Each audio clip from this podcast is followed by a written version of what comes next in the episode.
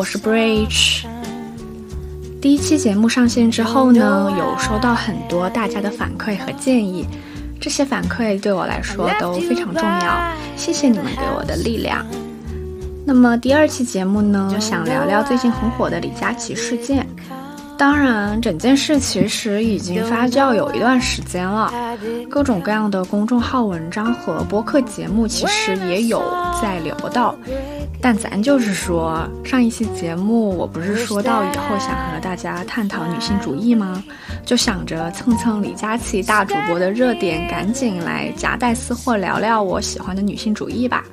虽然也已经热度有点过了。但咱主打一个随便聊聊吧。所以大家应该都知道整个事件的具体过程了吧？就是九月十号的时候，李佳琦在直播间带货嘛，然后就有网友吐槽说他推荐的呃某西子品牌七十九元的眉笔，觉得价格太贵了。然后呢，结果李佳琦就直接回怼说哪里贵了？这么多年都是这个价格。不要睁着眼睛乱说啊！有时候找找自己原因。这么多年了，工资涨没涨？有没有认真工作？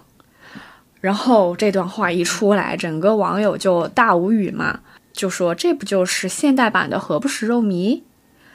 然后事情刚发生的时候，我应该是那几天就可能工作挺忙的，就完全没有关注这件事。突然就有一位朋友给我分享了知乎的一篇回答，就是关于怎么看待李佳琦事件的。我就为了看这篇回答去了解了一下这件事情，然后那篇回答就整个让我大无语。就因为他在聊的东西，其实和李佳琦本身事件没有什么关系，他是为了博热点和博眼球才写的。因为他在聊的是舔狗经济，大概逻辑就是说，现在因为经济下行，然后消费降级，舔狗经济也没有市场了。然后当女性的化妆品或者消费品不再能通过收礼物而转嫁给男性，反而需要自己出钱购买的时候，女性就开始嫌贵了。然后我一看完，整个大生气，因为这篇回答就纯粹是为了挑起性别对立而写的嘛。因为李佳琦这个事情其实和性别矛盾没有任何关系，就经济下行可能是个 fact，但是与这个事件没有关系。先不说送七十九块眉笔给女生当礼物的男性，我是没见过啊。其次呢，就是送礼物之类的事情，或者笼统的说，在传统男女关系中，由男性承担更多经济压力，这个是由于社会结构决定的，而且这个关乎另外一个名词，叫做逆向歧视。这个也可以在未来的节目我们再详细聊聊，这里就先不展开了。嗯，最后呢，大家对这件事情的反应焦点也根本没有在讨论性别矛盾，就更多的其实是关乎于阶级矛盾嘛。所以我当时整个看完就超级大无语。但是为什么现在我又把李佳琦事件和女性主义放在一起聊呢？首先，我先再捋一捋李佳琦事件中大家聊的最多的，其实就是觉得他拥有了精英的傲慢嘛，站在了人民群众的对立面。《精英的傲慢》呢？这本书是哈佛大学教授迈克尔·桑德尔所著的一本书。就这本书中提到的核心概念就是优绩主义陷阱。就简单来说，就是成功人士看来，成功都是靠自己努力得来的，越努力越幸运。然后在这些精英的价值观中，他们始终相信那些在底层挣扎的人，也一定是因为不够努力而导致的。这就是优绩主义的黑暗面，因为那些飘飘然的成功者忘记了那些成功路上的运气因素和助力，也就是类似于家庭、老师、社会阶层、国家和时代等等这些因素。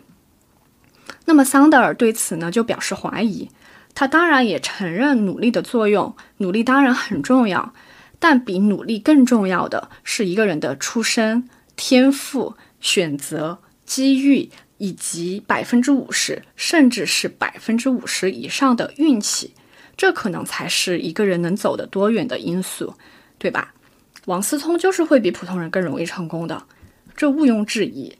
那么李佳琦他已经没有办法再和普通打工人建立共情，或者说他把他短时间内就拥有了巨额财富这件事情和天道酬勤强挂钩了起来，然后我就想起了罗翔老师曾经说过的一句话嘛，他说：“人一旦相信了天道酬勤，就很容易走向骄傲，或者走向虚无。因为当你成功的时候呢，你就会觉得是靠你努力拼搏得来的，你配得上这一切，所以你就瞧不起那些失败的人。”但是呢，其实时代的洪流来来去去，生命的康波起起伏伏，每一波都会造就一批人，也会打掉一批人。大部分人都把时代的贝塔认为是自己的阿尔法，意思就是说，把时代赋予你的能量当做自己努力得来的。就像七零后和九零后，哪一代人更幸运呢？哪一代人的机会更多呢？是吧？所以努力虽然很重要，但是也没必要神化个人的努力。不过呢，据我粗浅的观察啊，大部分人成功之后的心态其实都跟李佳琦一样，就他们只会认为，为什么是我踩中风口，而不是你踩中风口？我在熬夜直播的时候，你在家里睡大觉，当然应该是我成功，而不是你成功。当然就是我成为强者，而不是你成为强者。但这就是完全正确的吗？因为已经做到了极致的努力，就可以忽略其他因素的存在吗？就可以忽略上天的眷顾和运气的成分呢？以及和你同等努力的人，他们真的就活该吗？那么以上我聊的这些和女性主义的关系又是什么呢？其实这些就是女性主义最底层的逻辑，因为女性主义的思想绝不是弱者试图变为强者的思想。女性主义是追求弱者也能够得到尊重的思想。上野千鹤子老师在东京大学的入学典礼上的致辞，有一段是这么说的：“你现在之所以会认为努力就会有回报，那是因为你一直以来所处的环境，有人鼓励你，在背后推着你走，在前面提携你，肯定你的点滴进步。”这世上还有很多努力也没有得到回报的人，想努力却无从努力的人，太过努力而身心俱疲的人，还有想好好努力，但一想到反正轮不到我这种人，所以还是算了吧，就打退堂鼓的人。所以，请你们不要把所有的努力都用于追逐个人的胜利。你们被优越的环境所塑造出来的能力优势，不是为了凌驾于没有享受过同等资源的人们之上，而应该发挥这些能力去帮助他们。然后不要逞强，而是承认自己的脆弱，与他人互帮互助。女性主义诞生于男女同权的女性运动中，男女同权的精神要义不是让女人变得像男人一样，也不是让弱者变成强者。而是追求的是弱者能够以弱者的姿态受到尊重。那在这段话中呢，上野千鹤子老师就提到了，你的成功并不完全是因为你的努力，而更多的是被优越的环境塑造的。而女性主义呢，就是一种弱者也能够得到尊重的思想。首先，我们要承认，在父权社会里，女性是弱者这个事实。当然，肯定很多人会问。为什么女性是弱者呀？女性地位不是已经很高了吗？现在什么都要女士优先，并且已经结婚的家庭中，肉眼可见的女性的家庭地位很高呀。同时呢，曾经在体力劳动为主的社会结构里，男性体力优势带来的社会地位，已经在科技生产力不断发展的今天渐渐消失了呀。为什么还说你们女性是弱者呢？那这里呢，我先从数据上来说明这个问题。世界经济论坛发布了二零二三年全球性别差距报告。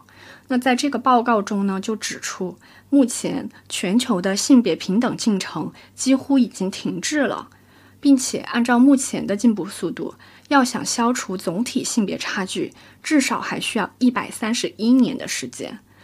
实现经济和政治领域的性别平等，分别需要一百六十九年和一百六十二年。那这个报告呢，参评的国家一共是一百四十六个，根据经济参与和机会、受教育程度、健康和生存、政治赋权四个维度来进行排名的。冰岛呢是连续十四年成为了全球性别最平等的国家，也是唯一一个将性别差距缩小了百分之九十以上的经济体。同时呢，在东亚和太平洋地区，性别平等的进展已经停滞了十年以上。在东亚实现性别平等，至少还需要一百八十九年。咱就是说，来看看我们东亚三兄弟在一百四十六个国家中的排名，依次是韩国一百零五名，中国一百零七名，日本一百二十五名。且和去年相比，东亚三兄弟全部出现了下滑，其中中国下滑了五个位次。那在评判的四个维度里呢，中国表现的最差的是健康和生存，排在第一百四十五名，也就是倒数第二。能喜提倒数第二的好成绩呢？主要是因为用来衡量健康和生存这个维度，目前只有两个子条目，其中一个呢就是男女出生性别比。遗憾的是，在这个维度上面，东亚三兄弟已经不能手牵手了，因为韩国和日本一个排在第四十六位，一个排在第五十九位，而且在倒数前十里面，甚至连阿富汗、卡塔尔和越南都排在中国前面。并且倒数第一甚至都不是印度。In case 有人好奇的话，这个倒数第一是阿塞拜疆。也就是说呢，东亚三国手牵手，但目前只有中国还在非常非常的热衷于接男宝。OK，以上呢是数据的部分情况。那么从学术的角度上来说呢，法国思想家波伏娃在著名著作《第二性》中指出。在父权社会中呢，男性是第一性，而女性是第二性，或者说男性是主体，也就是 the one；女性是他体，也就是 the other。他体是字体的从属。那波伏娃从社会发展、生理结构、宗教神话故事、家庭组成等多维度探索了女性为什么是男人的第二性。但今天我想从另外一个角度来。表达为什么女性是第二性，为什么女性是一种处境？这个角度呢，就是强奸。美国作家苏珊所著的《违背我们的意愿》这本书，被西方世界奉为研究强奸问题的经典。这本书好像已经绝版了，我是在北京一家女性主义书店有幸拜读过。大家如果在北京有兴趣的话，可以去逛逛这家书店，叫做另一个书屋。有很多很好的女性主义的书，而且会定期举办很多有意思的活动哟。那么话说回来，这个强奸，我想讲的呢，不是普通的强奸，而是男子监狱里的强奸。大家都知道，男子监狱里会发生一些同性性侵的事件。一般来说呢，在监狱这个封闭的、纯纯全是男性的小社会里。没有女性，并且看似已经不存在对女性的物化，也不存在男性对女性的欲望投射，但是呢，强奸却依然广泛存在。书里有一段是这么说的：海伍德·帕特森是美国最著名的斯考茨波洛强奸案的主要被告，他在自传中大胆描述了四十年前监狱流行的性规则。根据他的陈述，一九三七年，他刚到阿拉巴马的亚特莫州立监狱农场，就面临一个事先已经安排好的选择：要么屈服于年长的囚犯，成为男孩情人；要么就变成色狼，保卫身体的完整性。也就是说，他要么成为被强奸的那个人，要么就变成强奸别人的人。然后继续说啊，在二十五岁的帕特森看来，答案是毋庸置疑的。他说道：“如果真的要选择，我要做强奸别人的人，我永远是男人。”从这段话中呢，我们就可以看出，海德伍·帕特森强奸别的男性的出发点是我永远是男人。他是为了确认男性身份，获得身份认同，而并非是为了性。其实，在监狱中强奸他人的一个非常重要的目的，就在于通过对身体的侵犯。部分男性呢，能够获得对他人的控制权，并且借由这种控制权，他们建立了一个弱者在下、强者在上的等级制度。所以为什么男性要通过强奸来确认男性身份呢？所以为什么我们说女性是一种处境？监狱只是人类社会的缩影，性也只是在监狱中确认等级制度的为数不多的工具之一。所以女性在父权社会的结构中就是一种处境，是客体，是他者。同时呢，男性又天然的对自己所拥有的强者特权是熟视无睹的。他们在女性面前天然的拥有不易被察觉的类似精英的傲慢，他们通常容易忘记被优越的环境所塑造出来的能力优势。所谓的优越的环境，当然没办法具体到每个个人、每个家庭，而是一个宏观的视角。比如说，当一个家庭同时拥有儿子和女儿的时候，那么家庭财产的分配默认更多的是由儿子继承，家庭的资源也会更多的向儿子倾斜。当一个职场晋升机会同时有一男一女的时候，那大概率是会更加偏向于男性，更别提某些公司某些岗位会默契的拥有一些共识，就不招女生嘛。所以女性求职的时候，甚至恨不得把不婚不育已结扎写在简历上才肯罢休。然后我突然就想起来，很早以前在听梁文道老师的播客的时候，他说了一段话。原话我记不太清楚了，但大意是这样说的：他说，我在这个社会结构里，作为一名男性，享受了近五十年的特权。凌晨三点，我还依然能够安全的回家，而不用担心被强奸。我从不认为这是理所当然的东西，是我配得上的东西。所以呢，在父权社会里，男性就是天然的强者，女性是天然的弱者。而女性主义的思想呢，归根结底是希望弱者也能够得到尊重的思想。前面所提到的李佳琦已经很难再对打工人展开共情了。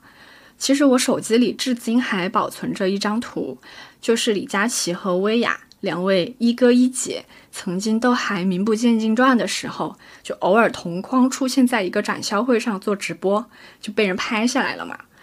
就回想曾经，李佳琦其实也就是一个普通的月入三千的销售嘛，但他变为强者的时候，他已经没有办法再对弱者展开想象力了。就像有一部分男性一边渴望得到来自母亲或者爱人的包容与理解，但自身却依旧非常缺乏对女性的同理心，这就是所谓强者的特权。也就是说，强者是无需对弱者展开想象力的。但由于权力关系不平衡，弱者会直接受到压迫，因此呢，弱者就必须去考虑强者，对强者展开想象力。但强者是不需要对弱者展开想象力的，所以当强者遇到一些事情的时候，会表现得十分呆滞，因为他们是没有办法，也没有动力去共情和理解弱者的。这也就是说，为什么李佳琦会脱口而出就说出这样的话。但是呢，每个人都会变成弱者的，对吧？每个人都是从弱者，也就是婴儿时期发展成长，也终将会成为弱者，经历生老病死。强者难以恒强，人不会总处于优势地位。其实为弱者考虑，也是为某一天可能陷入洼地的自己考虑。对，这个就是女性主义的核心思想。上野千鹤子老师在《从零开始的女性主义》这本书里也提到过。女性主义绝不是让女性变得像男性一样，学男人就是成为支配者，掌控权力，向他人施压，散播歧视，那样只会制造新的被压迫者和被歧视者。女性的柔软、怜悯、坚韧，不该为了与男性抗争而被抹去。我们希望的是一个能够安心成为弱者的社会。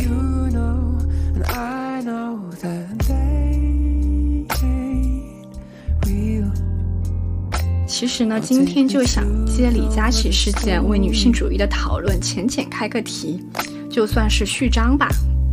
那今天的节目就是这样啦。未来我们希望可以有更多的讨论。最后送给大家我很喜欢的一句诗，来自儒学大师马一夫，叫做“以识乾坤大，犹怜草木青”。希望大家都可以尽可能多的让自己有机会去识乾坤大，但也尽可能的保持有点草木青的谦卑吧。谢谢大家，拜拜。